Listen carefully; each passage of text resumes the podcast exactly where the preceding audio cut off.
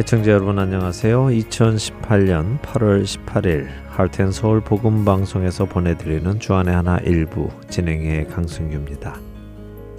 지난 한 주도 생명의 그리스도께서 전해지는 일에 자신의 삶을 들이신 여러분들 되셨으리라 믿습니다.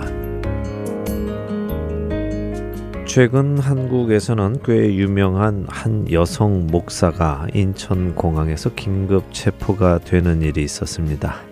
이 목사가 체포된 이유는 집단 폭행, 특수 감금, 아동 학대를 포함한 총 11가지의 죄목 때문이었는데요. 보도에 의하면 이 목사는 자신의 교인들에게 심판의 때가 왔음을 이야기하며 성경에 기록된 대기근이 곧 올 것이고 자신의 교인들은 이 때를 피해 새 예루살렘에서 천년 왕국을 준비해야 한다며 그 천년 왕국을 준비할 것이 바로 남태평양에 있는 피지 섬이라고 성도들에게 말을 했습니다. 그리고는 성도들에게 돈을 받고 지난 몇 년간 성도들을 피지 섬으로 이주를 시켜 왔다는 것입니다. 그런데 이 목사의 말을 듣고 피지 섬이 천년 왕국이라 믿고 그곳에 간 성도들에게는 아주 끔찍한 일이 기다리고 있었습니다. 피지 섬에 도착한 성도들은 여권을 빼앗기고요. 출국을 할 수 없는 상태가 되었습니다. 혹시 반항하거나 도망하려는 사람들은 때리고 감금을 당했습니다. 더군다나 가족이 같이 온 성도들에게는 서로가 서로의 뺨을 때리게 하기도 하고요. 더 나아가 손자가 할아버지의 뺨을 치도록 하고 아들이 부모님의 뺨을 치도록 요구하기도 했다는 것입니다. 말을 잘 듣는 성도들은 이때부터 농사를 지으며 갖가지의 중노동에 시달리게 되었다고 하네요. 경찰에 체포된 이 여성 목사는 왜 이렇게 서로를 때리도록 시켰느냐 하는 질문에 성경의 말씀대로 했다며 시편 3편 7절의 말씀을 인용했습니다. 첫 찬양 함께 하신 후에 계속해서 말씀 나누도록 하겠습니다.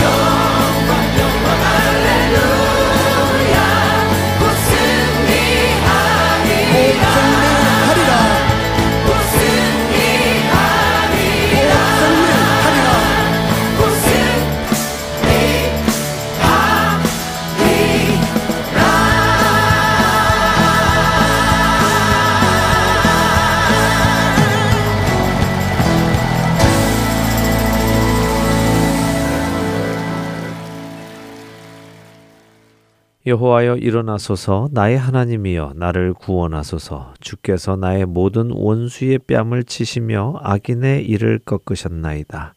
시편 3편 7절의 말씀입니다.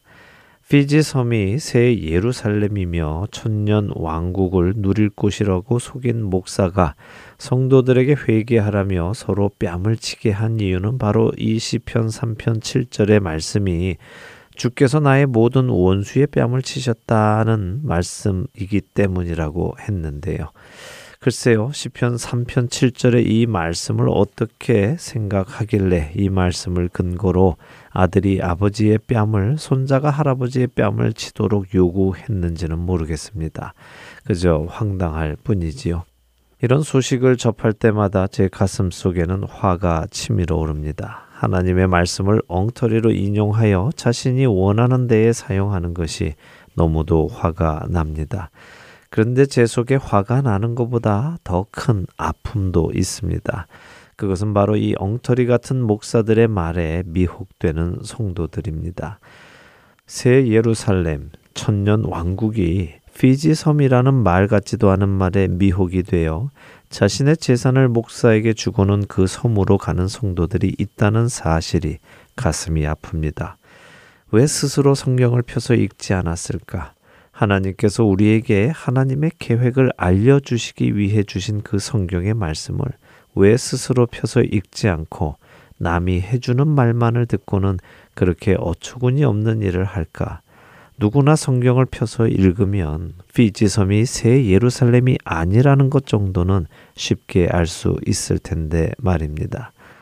또 내가 봄에 거룩한 성, 새 예루살렘이 하나님께로부터 하늘에서 내려오니 그 준비한 것이 신부가 남편을 위하여 단장한 것 같더라.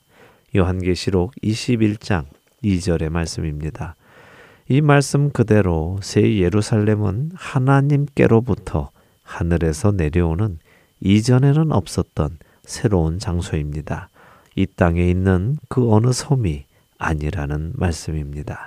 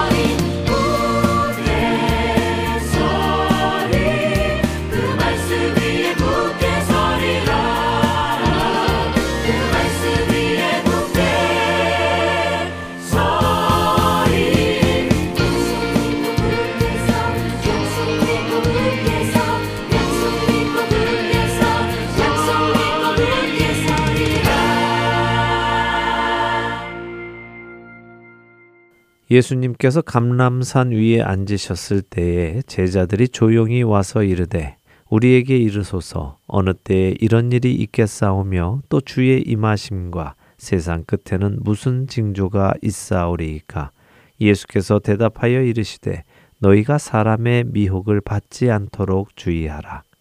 마태복음 24장 3절과 4절의 말씀입니다.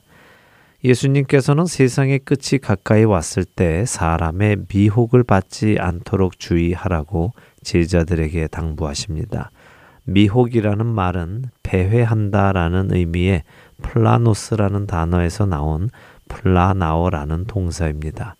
배회한다는 것은 한국어로는 특별한 목적 없이 어떤 곳을 중심으로 어슬렁거리며 이리저리 돌아다니는 것을 의미합니다. 그러나 헬라어로는 옳은 길에서 벗어나서 걷게 한다는 뜻인데요. 어떤 목적을 가지고 일부러 그 길에서 벗어나도록 유인하는 것을 의미합니다. 예수님의 말씀은 마지막 때가 가까이 올 때 어떠한 존재들이 구원의 길을 가고 있는 사람들이 그 구원의 길에서 벗어나 다른 곳으로 가도록 유인할 것이기에 거기에 넘어가지 말라고 말씀하시는 것입니다. 우리 원수의 목적은 단 한 가지입니다. 우리로 구원에 이르지 못하도록 하는 것이지요. 그러나 성령이 밝히 말씀하시기를 후일에 어떤 사람들이 믿음에서 떠나 미혹하는 영과 귀신의 가르침을 따르리라 하셨으니 디모데전서 4장 1절의 말씀입니다. 성경은 우리에게 반복적으로 경고하고 계십니다.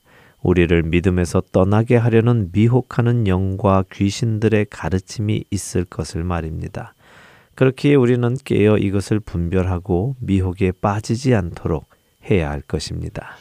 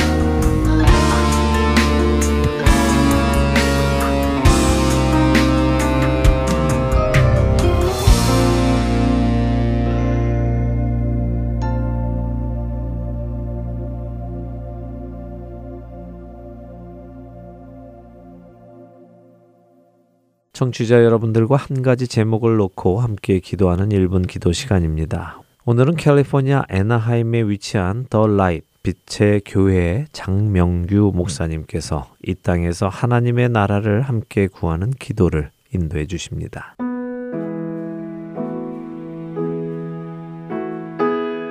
Heart and Soul 복음 방송 1분 기도 시간입니다. 저는 애너하임에서 더 라이프 빛의 교회를 섬기고 있는 장명규 목사입니다. 오늘은 이 땅에 하나님 나라를 구하며 기도하도록 하겠습니다. 하나님 나라를 구할 때에 믿음의 순종이 있어야 합니다. 믿음의 순종이란 우리의 삶의 모든 현장에서 하나님의 뜻을 구하고 하나님의 뜻을 따라 살아가는 것입니다. 이 땅에서 많은 그리스도인들이 하나님을 믿으며 살아가지만 하나님을 나타내지 못하고 여전히 자신의 연약함을 드러내며 살아가고 있습니다. 그러다 보니 하나님 나라가 가려지고 보이지 않을 때가 참 많습니다. 하나님 나라는 그리스도인들의 믿음의 순종이 있어야 합니다. 삶의 많은 순간의 선택들 가운데에 죄로 더럽혀진 우리의 욕심을 따라 결정하는 것이 아니라 하나님의 말씀을 따라 결정할 수 있도록 믿음의 순종을 할 수 있도록 하나님 나라가 세워지도록 함께 기도해 주시기 바랍니다.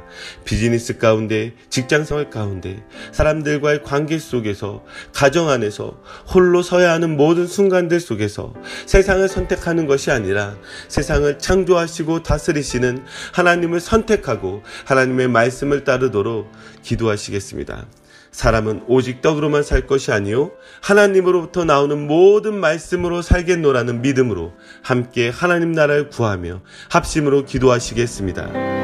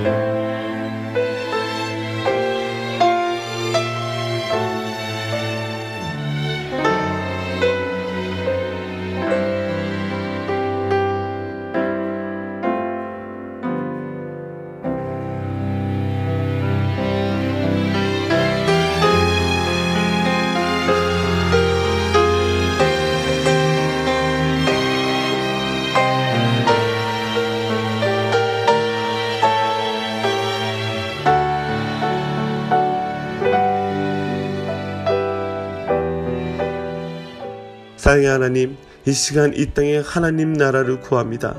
하나님 나라가 세워지도록 믿는 사람들 한 사람 한 사람마다 믿음의 순종이 있길 간절히 구합니다.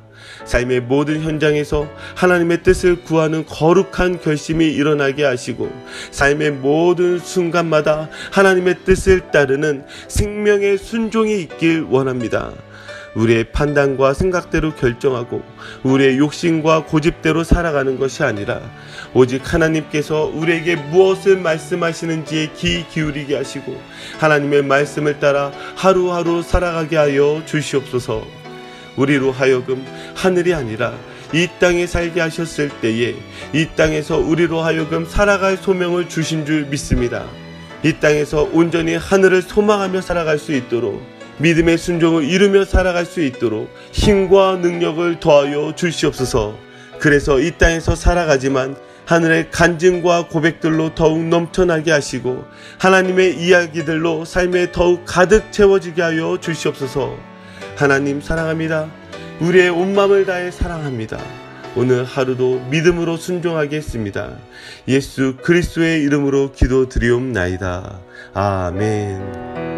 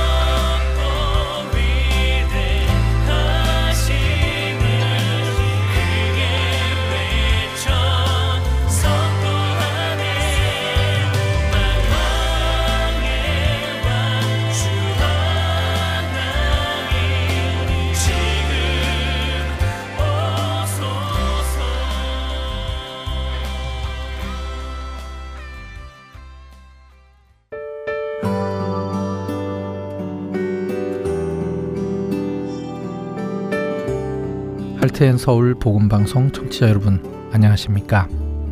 유병성 목사입니다.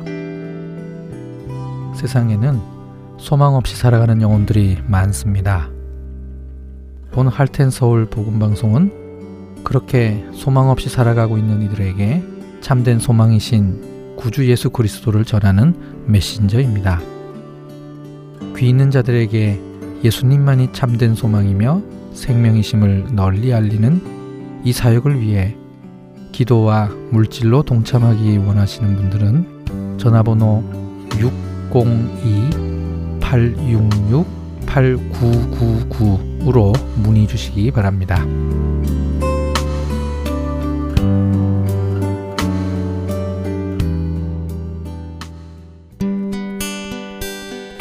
기쁜 소식 사랑으로 땅끝까지 전하는 아랜소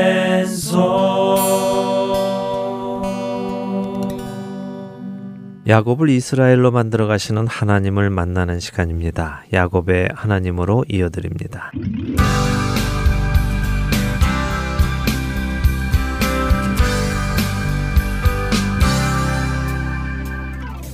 애청자 네, 여러분 안녕하세요. 야곱의 하나님 진행의 민경훈입니다. 네, 여러분 안녕하세요. 강승기입니다. 하나님께 자신을 지켜주시라고 기도를 하고도 마음이 놓이지 않아 자신의 많은 재물을 택하여 형에게 예물로 보내고 그리고도 불안해서 자신의 식구들 먼저 약복강을 건너게 하고 혼자 남은 야곱이 하나님의 사자와 씨름을 하는 유명한 장면을 지난 시간에 보았습니다. 네, 나를 축복하지 않으시면 보낼 수 없다는 야곱의 말은 우리가 흔히 생각하는 부귀 영화의 축복이 아니라 자신의 생명을 보존해 주겠다고 약속해 달라는 간절함이었음을 보았습니다. 네. 저는 이 야곱의 모습을 읽을 때면요, 제 주위에 많은 분들이 생각이 나곤 했습니다. 어, 어떤 분들이요? 어, 주위에 종종 그런 분들이 계셨어요. 하나님이 계신 것은 같은데, 그래서 교회도 나가기는 하는데, 정작 하나님이 믿어지지는 않는다고 하시는 분들이죠. 저는 야곱의 모습을 보면서 이런 생각이 듭니다. 야곱은 하나님이 실제 하시는 분임을 할아버지를 통해서 또 아버지를 통해서 보았지요. 또 자신의 삶의 여러 모습으로 나타나셔서 하나님이 계심을 알기는 압니다. 어, 그러나 정작 그분의 약속을 믿는 것은 잘 안 되는 것이거든요.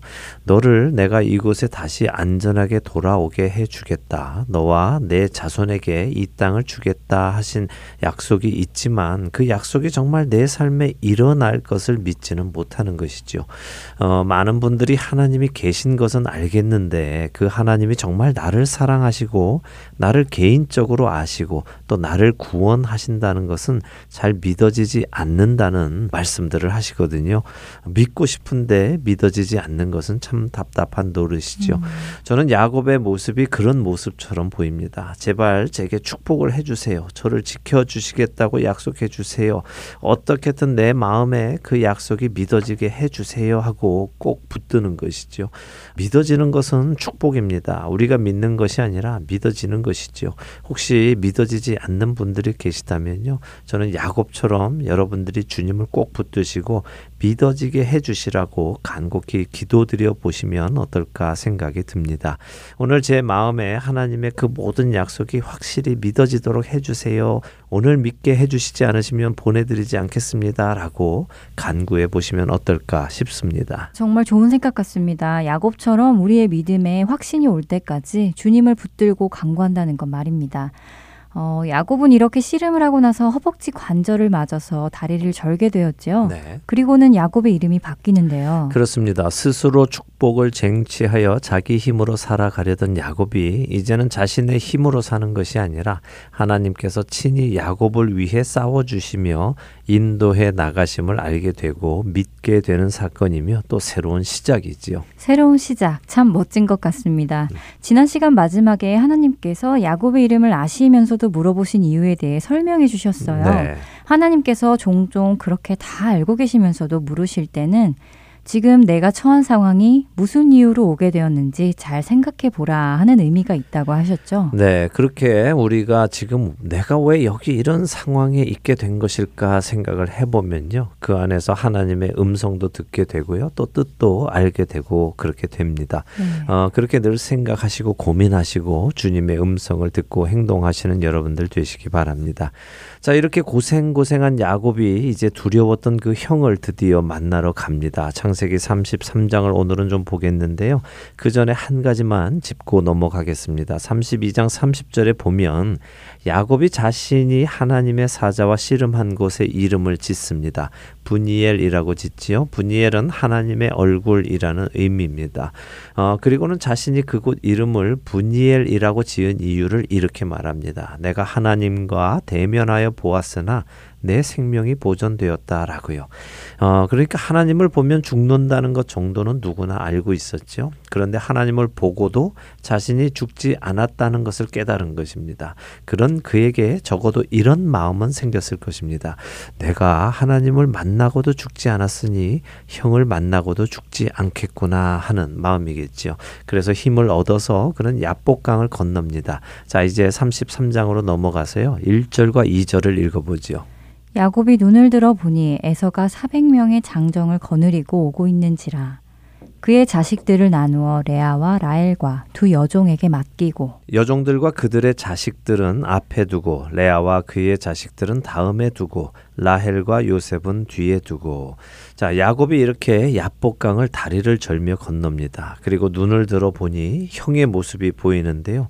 어, 400명 장정 400명과 함께 형이 나타났습니다. 야곱은 이제 이스라엘이라는 새로운 이름을 얻었습니다. 그러면 그가 지금 당장 이스라엘로 살아가느냐? 그것은 또 다른 문제입니다.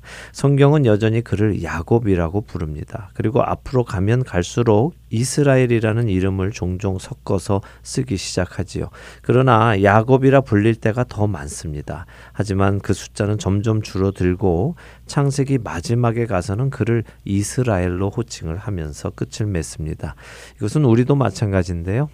우리는 예수님을 믿는 순간 크리스천, 그리스도인이라는 이름을 얻습니다. 네. 하지만 그날 당장 우리의 삶이 거룩한 그리스도인으로 완벽하게 변화되어 살지는 못합니다. 음. 여전히 실수하고 여전히 부족하고 여전히 온전한 믿음이 없고 그렇지요. 하지만 그런 우리도 점점 변해갑니다. 주 안에서 하나씩 변화를 얻습니다. 그리고 우리의 마지막은 그리스도인이라는 이름으로 마치게 될 것입니다. 그렇기에 너무 조급해 하실 것 없습니다. 물론 아무런 변화가 없는 것도 문제지요. 그러나 변화가 있는데 느린 것은 우리가 오래 참으신 하시는 하나님을 따라서 우리도 참고 기다려 줄 필요가 있습니다. 그렇군요. 예. 자, 왜 이런 말씀을 드리느냐 하면요. 야곱이 지금 씨름을 하고요. 다리를 저는 상황에까지 왔지만 그래도 야복강에서 하나님의 사자를 통해 축복을 받고 새로운 이름을 받았고 자신이 하나님의 얼굴을 대면해 보고도 살았다며 그곳 이름을 분이엘이라고 할 정도로 믿음이 생기기는 했지만 그렇다고 해서 그가 완전히 변화한 것은 아니라는 말씀을 드리려고 그렇습니다. 보입니다. 여전히 그의 모습은 우스워 보입니다. 자, 2절에 보면 야곱이 자신의 식구들을 줄을 세우는데요. 그 세우는 순서가 아주 음. 재밌습니다. 아, 그러게요. 맨 앞에 여종들과 그들의 자식들을 앞에 세우고 그 다음에 레아와 그의 자식들 그리고 라엘과 요셉은 제일 마지막에 둔 것이네요. 네, 우습죠. 네. 예, 사랑하는 순서 혹은 자신의 삶의 중요한 순서대로 세웠다고 말할 수 있겠지요. 자, 형이 옵니다. 400명이나 데리고 옵니다. 아직까지 형이 나에게 호의적일지 아니면 적대적일지 잘 모릅니다. 그렇게 혹시라도 형이 자신에게 적대적으로 나와서 치게 되면 어떻게 되겠습니까? 그렇기에 자신에게 덜 중요한 사람부터 그 순서 순서대로 줄을 세운 것이죠. 근데 이 부분을 잘 기억하셔야 되는데요. 이 부분을요? 왜 그렇죠? 예, 생각해 보세요. 자, 아내들은 그렇다고 치지요. 어차피 여종 빌하나 실바는 자신들이 종의 처지인 것을 알기 때문에 또 자신들이 그런 대우를 받는 것을 이해한다고 쳐도요. 일단 레아는 기분이 많이 나빴을 것입니다. 그렇죠? 그런데 네. 무엇보다도 자식들의 마음이 어땠겠나 우리가 생각을 해볼 필요가 있습니다. 음, 그렇군요. 어, 아무래도 자식들은 서로 나이가 비슷한 때에 같이 자라면서 서로 다른 대접을 받는 것에 민감했을 것 같네요. 그렇죠. 요셉이 막내이니까 형들이 요셉을 보호하기 위해서 제일 뒤에 세웠다면 이것은 참 보기에 좋은 모습인데요. 이건 아버지가 그렇게 세운 것 아니겠습니까? 네. 더구나 요셉을 그의 어머니 라헬과 함께 뒤에 세우니까 형들의 마음속에 요셉을 향한 뭐 섭섭함이라고나 할까요? 얄미움이라고나 할까요? 혹은 미움이 자연히 생 생기겠죠. 네. 훗날 요셉이 꿈을 꾸고 그가 색동 옷을 입고 이런 것들도 다 요셉이 미움을 받는 데 일조를 하지만요. 요셉을 향한 형들의 섭섭한 마음은 이미 그들의 가정사 속에서 야곱의 편애로 인해 생겼고요. 오늘처럼 이렇게 죽고 사는 문제에 닥쳤을 때 형들이 자신들은 앞에 세움을 받고 요셉은 뒤에 세움을 받음으로 인해서 차별에 대한 섭섭함이 많이 있었을 것입니다. 자, 야곱의 모습이 지금까지 아직까지는 머리 쓰는 것이 전과 차이는 없어 보입니다. 그러나 그에게 변화가 하나 생겼는데요. 3절을 읽어 주시죠. 네. 자기는 그들 앞에서 나아가되 몸을 일곱 번 땅에 굽히며 그의 형 에서에게 가까이 가니 어, 야곱이 가족들 뒤에 숨는 것이 아니라 가족들 앞으로 나가는군요. 네, 그렇습니다. 아주 큰 변화죠. 네. 지금껏 야곱은 형 에서를 만나는 것을 두려워해서 계속해서 피했습니다. 그러다 그는 먼저는 자신의 재산에서 예물을 나누어 형에게 보냈죠. 그 후에는 자신의 사람들, 종, 아내들, 또 자식들을 강을 건너 보냈습니다. 그리고 자신은 뒤에 남아 있었죠. 어, 상황이 어찌 진전될지 뒤에서 관망하면서 자신의 살 국리를 스스로 하고 있었습니다. 그런데 이제는 다릅니다. 하나님의 사자와 씨름을 하고 하나님으로부터 야곱을 지켜주시겠다는 축복을 받음으로 그에게는 전과 다른 변화가 왔습니다. 이제는 가족들 뒤에 숨는 것이 아니라 그가 가족들 앞으로 나갑니다. 참된 가장이 되는 순간이죠. 아, 그렇네요. 식구들 뒤에 숨어서 자신의 목숨을 건지려는 비겁한 모습이 아니라 식구들을 보호하겠다는 가장으로서의 모습이 보이기 시작하는군요. 예, 뭐 근데 물론 이런 그의 모습이 음. 얼마나 갈지는 모릅니다. 네. 그러나 지금 야복강의 씨름 후에 은혜를 받은 상황에서는 적어도 그의 모습에 변화가 왔습니다. 그렇군요. 예, 야곱은 이렇게 식구들 앞으로 나와서 형에게 나아갑니다. 형 에서에게 절을 하면서 가지요. 성경은 그가 일곱 번 땅에 굽히며 갔다고 하시는데요. 이 말씀은 한 자리에서 일곱 번 절을 했다는 말이 아니라요. 그가 가족들 앞에 나와서 형 쪽으로 걸어가면서 절을 하고 일어나서 또 걸음을 내딛고 또 절을 하고를 일곱 번 반복하며 나아갔다는 말입니다. 아, 그러니까 형 에서에게 완전한 복종의 모습을 보이며 나가는 것이죠. 자, 이런 야곱의 모습 어땠을까요? 한번 상상해 보세요. 그는 지금 하란에서 급하게 도망 왔습니다. 형을 만날 것이 걱정이 돼서 잠도 못 잤습니다. 지난 밤에는 하나님의 사자와 씨름하느라 힘도 다 썼고 요. 잠도 하나도 못 잤습니다. 엉덩이 뼈가 어긋나서 힘은 다 빠지고 다리는 절룩이며 아주 꼬질꼬질한 모습으로 형님 하면서 엉거주춤 절을 하고 또 절뚝이고 걸어가며 또 절을 하는 모습이 정말 불쌍해 보였을 것입니다. 그런 야곱에게 사절에 보면 형 에서가 달려와서 그를 안고 입 맞추며 서로 울었다고 하시죠. 아, 왠지 저도 찡한데요. 야곱과 에서가 얼마 만에 만나는 것인가요? 네, 야곱과 에서는 20년 만에 만나는 것입니다. 20년 전에 죽이겠다는 형을 피해서 떠난 야곱. 그 야곱이 오늘 자신을 죽이겠다는 그 형을 눈물로 다시 만나는 거죠. 이제부터 야곱과 에서의 대화를 보면요. 참 재미있는 것을 보게 되는데요. 5절을 먼저 읽어 주시죠. 에서가 눈을 들어 여인들과 자식들을 보고 묻되 너와 함께한 이들은 누구냐? 야곱이 이르되 하나님이 주의 종에게 은혜로 주신 자식들이니이다. 야곱과 에서의 대화를 보면 재밌는 것을 보게 된다고 하셨는데요. 아, 글쎄요. 뭐가 재밌는 것이죠? 예, 아, 당시 중동 문화와 원어를 조금 알아야 이 재미가 보이는데요. 음.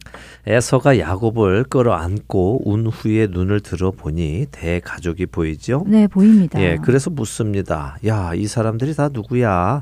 그러자 야곱이 대답을 하는데 하나님이 주의 종에게 은혜로 주신 자식들입니다. 이렇게 대답을 합니다. 누가 주셨다고요? 하나님이요? 예, 누구에게요? 주의 종에게요. 예, 그럼 여기서 주라면 누굴까요? 하나님이실까요? 아, 그렇군요. 하나님을 뜻하는 것이 아니라 에서를 주라고 부르는 것이군요. 그렇습니다. 예, 에서를 오. 어. 주라고 호칭하는 것이죠. 네. 어, 그러니까 야곱은 지금 자신을 철저하게 낮추면서 이야기를 하는데요. 더 재미있는 것은 보통 히브리인들은 자식을 소개할 때 하나님께서 제게 축복하셔서 주신 자식입니다. 라고 소개를 합니다. 네. 그런데 야곱은 하나님께서 은혜로 주신 자식입니다. 라고 소개를 하는 것이죠.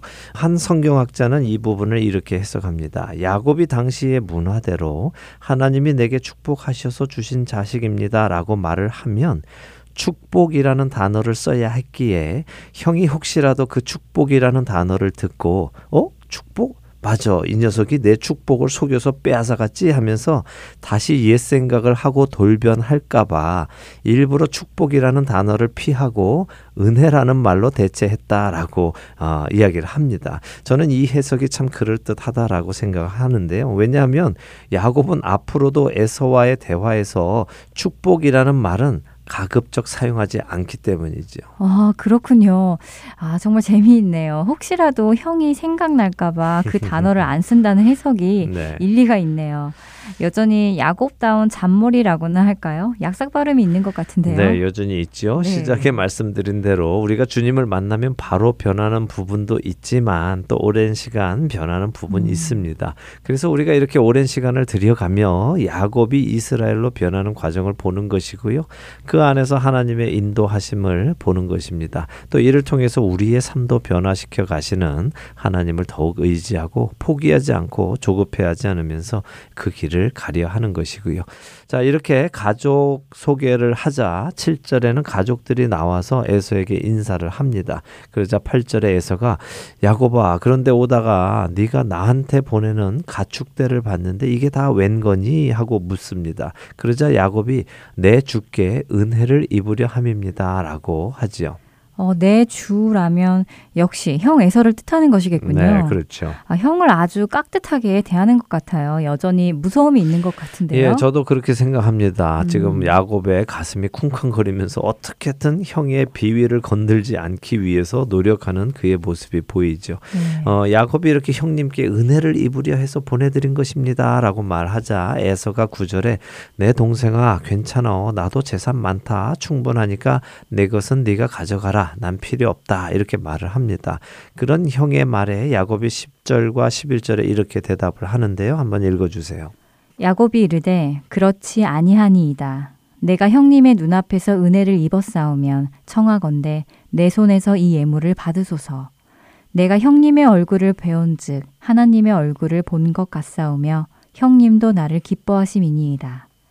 하나님이 내게 은혜를 베푸셨고 내 소유도 조카오니 청하건대 내가 형님께 드리는 예물을 받으소서 하고 그에게 강권함에 받으니라. 네, 자 야곱이 형 에서가 자신이 주는 예물을 받아야 하는 이유를 이야기하는데요. 첫째는 형님이 은혜를 베풀어 주셔서 나를 용서하신다면 그 용서의 의미로 이 예물을 받아주셔야 한다는 것입니다. 어, 둘째는 하나님께서 나에게 은혜를 베풀어 주셔서 내 소유가 이렇게 필요한 것이 없을 정도로 많아졌습니다. 라고 이야기를 하는데요. 여기서도 그는 축복이라는 말 대신에 은혜라는 단어를 쓰지요. 어, 에서는 구절에서 자신에게도 소유가 족하다라고 말을 했습니다. 여기선 풍성하다라는 의미인데요. 야곱 역시 자신의 소유도 족하다라고 말을 합니다. 둘 다 족하다 하다라는 단어를 썼는데요. 히브리 원어는 서로 다른 단어입니다. 음. 어, 에서가 나도 족하게 있다라고 할 때는 라브라는 히브리어입니다. 보통 충분하다, enough하다 하는 의미로 쓰이죠. 네. 그런데 야곱이 족하다라고 할 때는 콜이라는 히브리어입니다. 이 단어는 모두, 전체, 완전한 이런 의미입니다. 아, 그러니까 충분히 있는 형보다 더 많이 있다는 것입니다. 다시 말하면 형은 족하지만 나는 완전하다는 거죠. 그래서 내가 드리는 이 예물을 형님이 받으셔야 합니다라는 것입니다. 그런데 여기서 이 예물이라는 단어가요, 바로 베라카라는 단어로 축복이라는 단어입니다.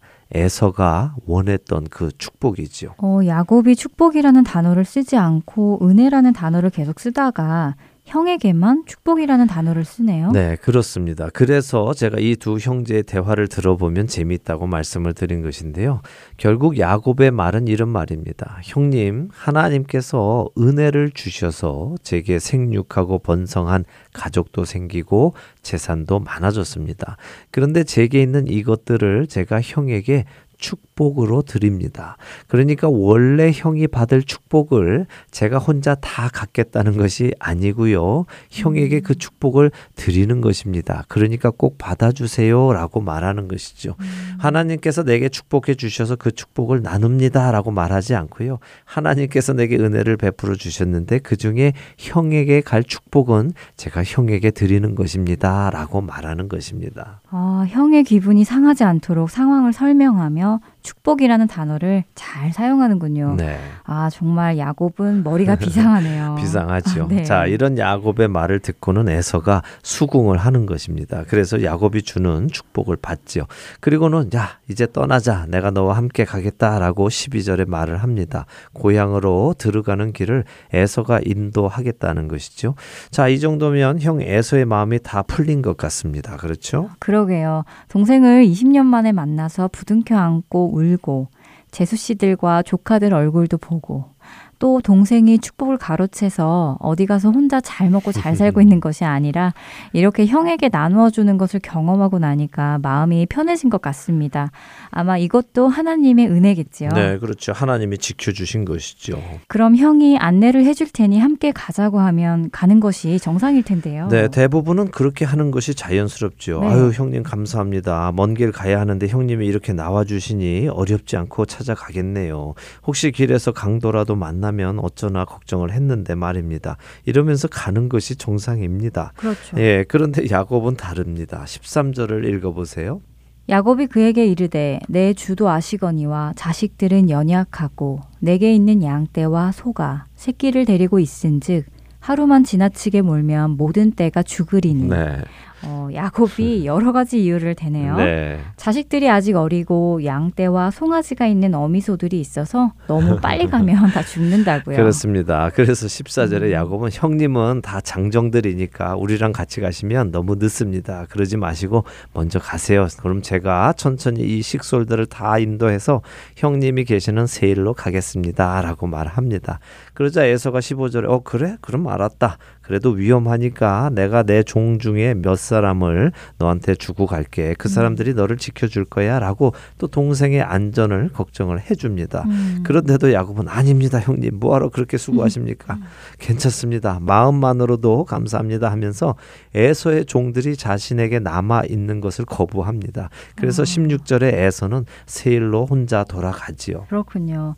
어, 그럼 야곱이 자기가 말한 대로 세일로 가서 형을 만나나요? 예, 우습게도 성경에는 야곱이 세일로 가서 형을 만난다는 이야기는 없습니다. 아, 그렇군요. 어, 그러니까 야곱은 사실 형 근처에 갈 생각이 없는 것이죠. 아. 괜히 근처에 있다가 언제 형의 마음이 바뀌어서 자신을 칠지 불안하기 때문입니다. 네. 그래서 야곱은 형에게 먼저 가 있으라고 해 놓고는 형과의 만남을 마무리하는 것입니다. 아마 휴 하고 안도의 한숨을 내쉬었겠죠. 음. 17절부터 20절을 읽어 보시면요. 야곱이 숲곳에 이르러 집을 짓고 가축을 위해 우리간을 지었다고 하십니다. 아, 숲곳은 야복강 근처입니다. 거기에 가축의 우리를 짓고 자기 집을 지었죠. 어, 야곱은 형이 있는 세일이나 아버지가 계시는 부엘세바로 가지 않습니다. 대신 이 세겜이라는 곳으로 가서는 그곳에 밭을 사고 재단을 쌓고 하나님을 부릅니다. 그리고 그곳의 이름을 엘 엘로헤 이스라엘 이것을 번역하면요 어, 하나님 이스라엘의 하나님이라는 뜻입니다. 음. 드디어 야곱이 아브라함의 하나님, 이삭의 하나님을 자신의 하나님으로 받아들이고 부르는 것이죠. 야곱과 하나님의 관계의 공식적인 시작인 것입니다. 자, 오늘은 여기까지 보겠는데요. 일단 여기까지의 모습은 하나님의 인도하심으로 어렵지만 그래도 평탄하게 왔습니다. 장인 라반의 손에서도 형 에서의 손에서도 하나님께서 지켜 주셨습니다. 그렇다면 이제 야곱은 어떤 모습이 되어야 할까요? 하나님을 전적으로 의존하며 그의 삶을 자신의 할아버지와 아버지처럼 하나님께 드리고 동행하며 살아야 하겠죠. 네, 그렇게 되기를 기대하지요. 네. 어, 그렇지만 야곱의 삶은 그리 평탄하지는 않습니다. 그가 앞으로 어떤 삶을 계속해서 살아갈지 우리가 보도록 하겠습니다. 네, 한 주간도 주 안에서 평안하시고 믿음이 더 굳건해지시기를 바랍니다. 다음 주에 뵙겠습니다. 안녕히 계세요. 안녕히 계십시오.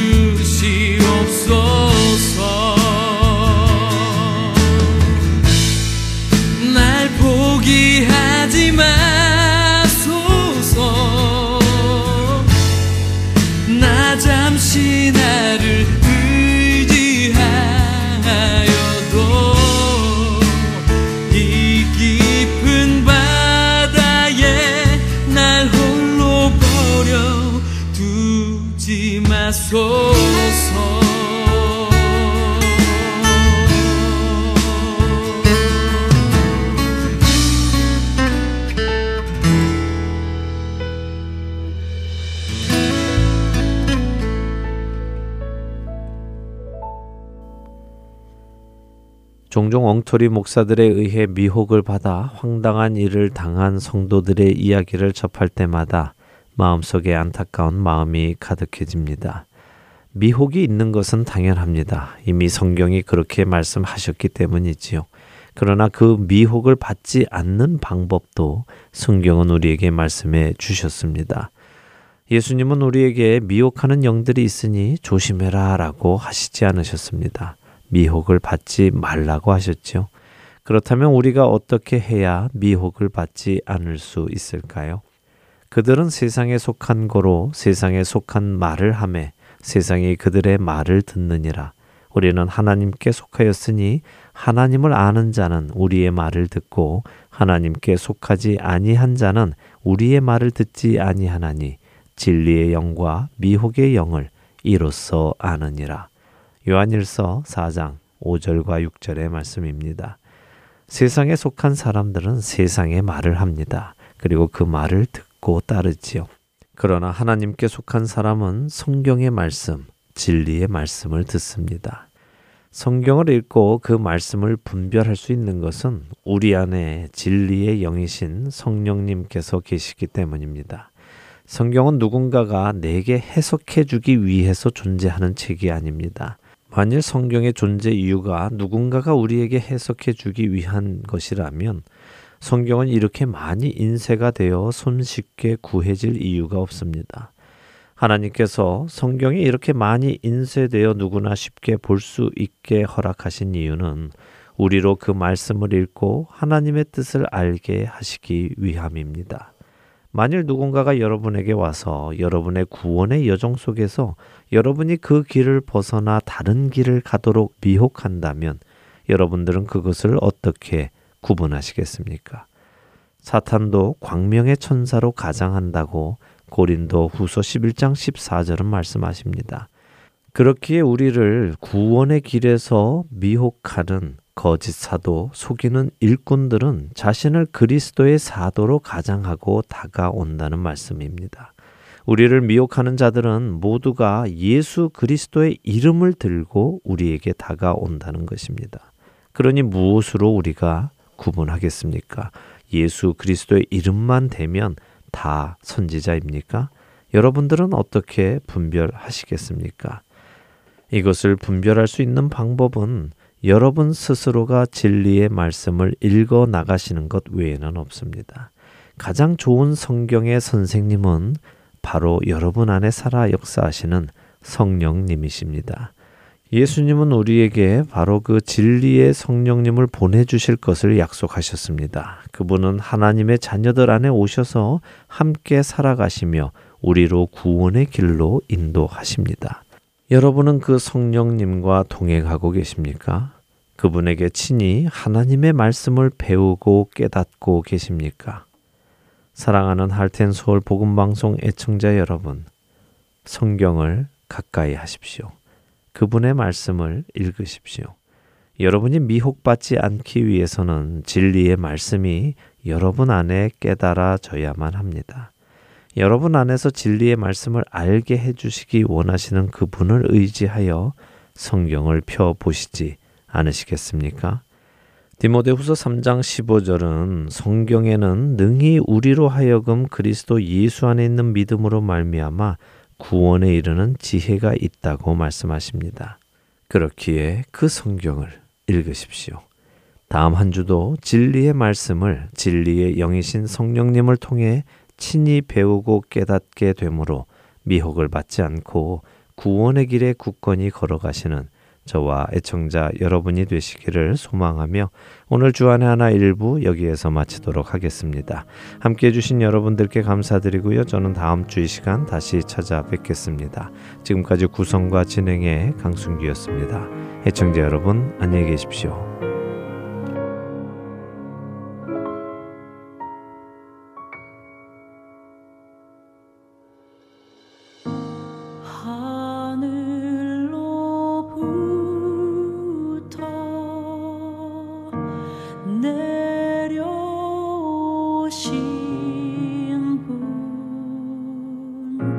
去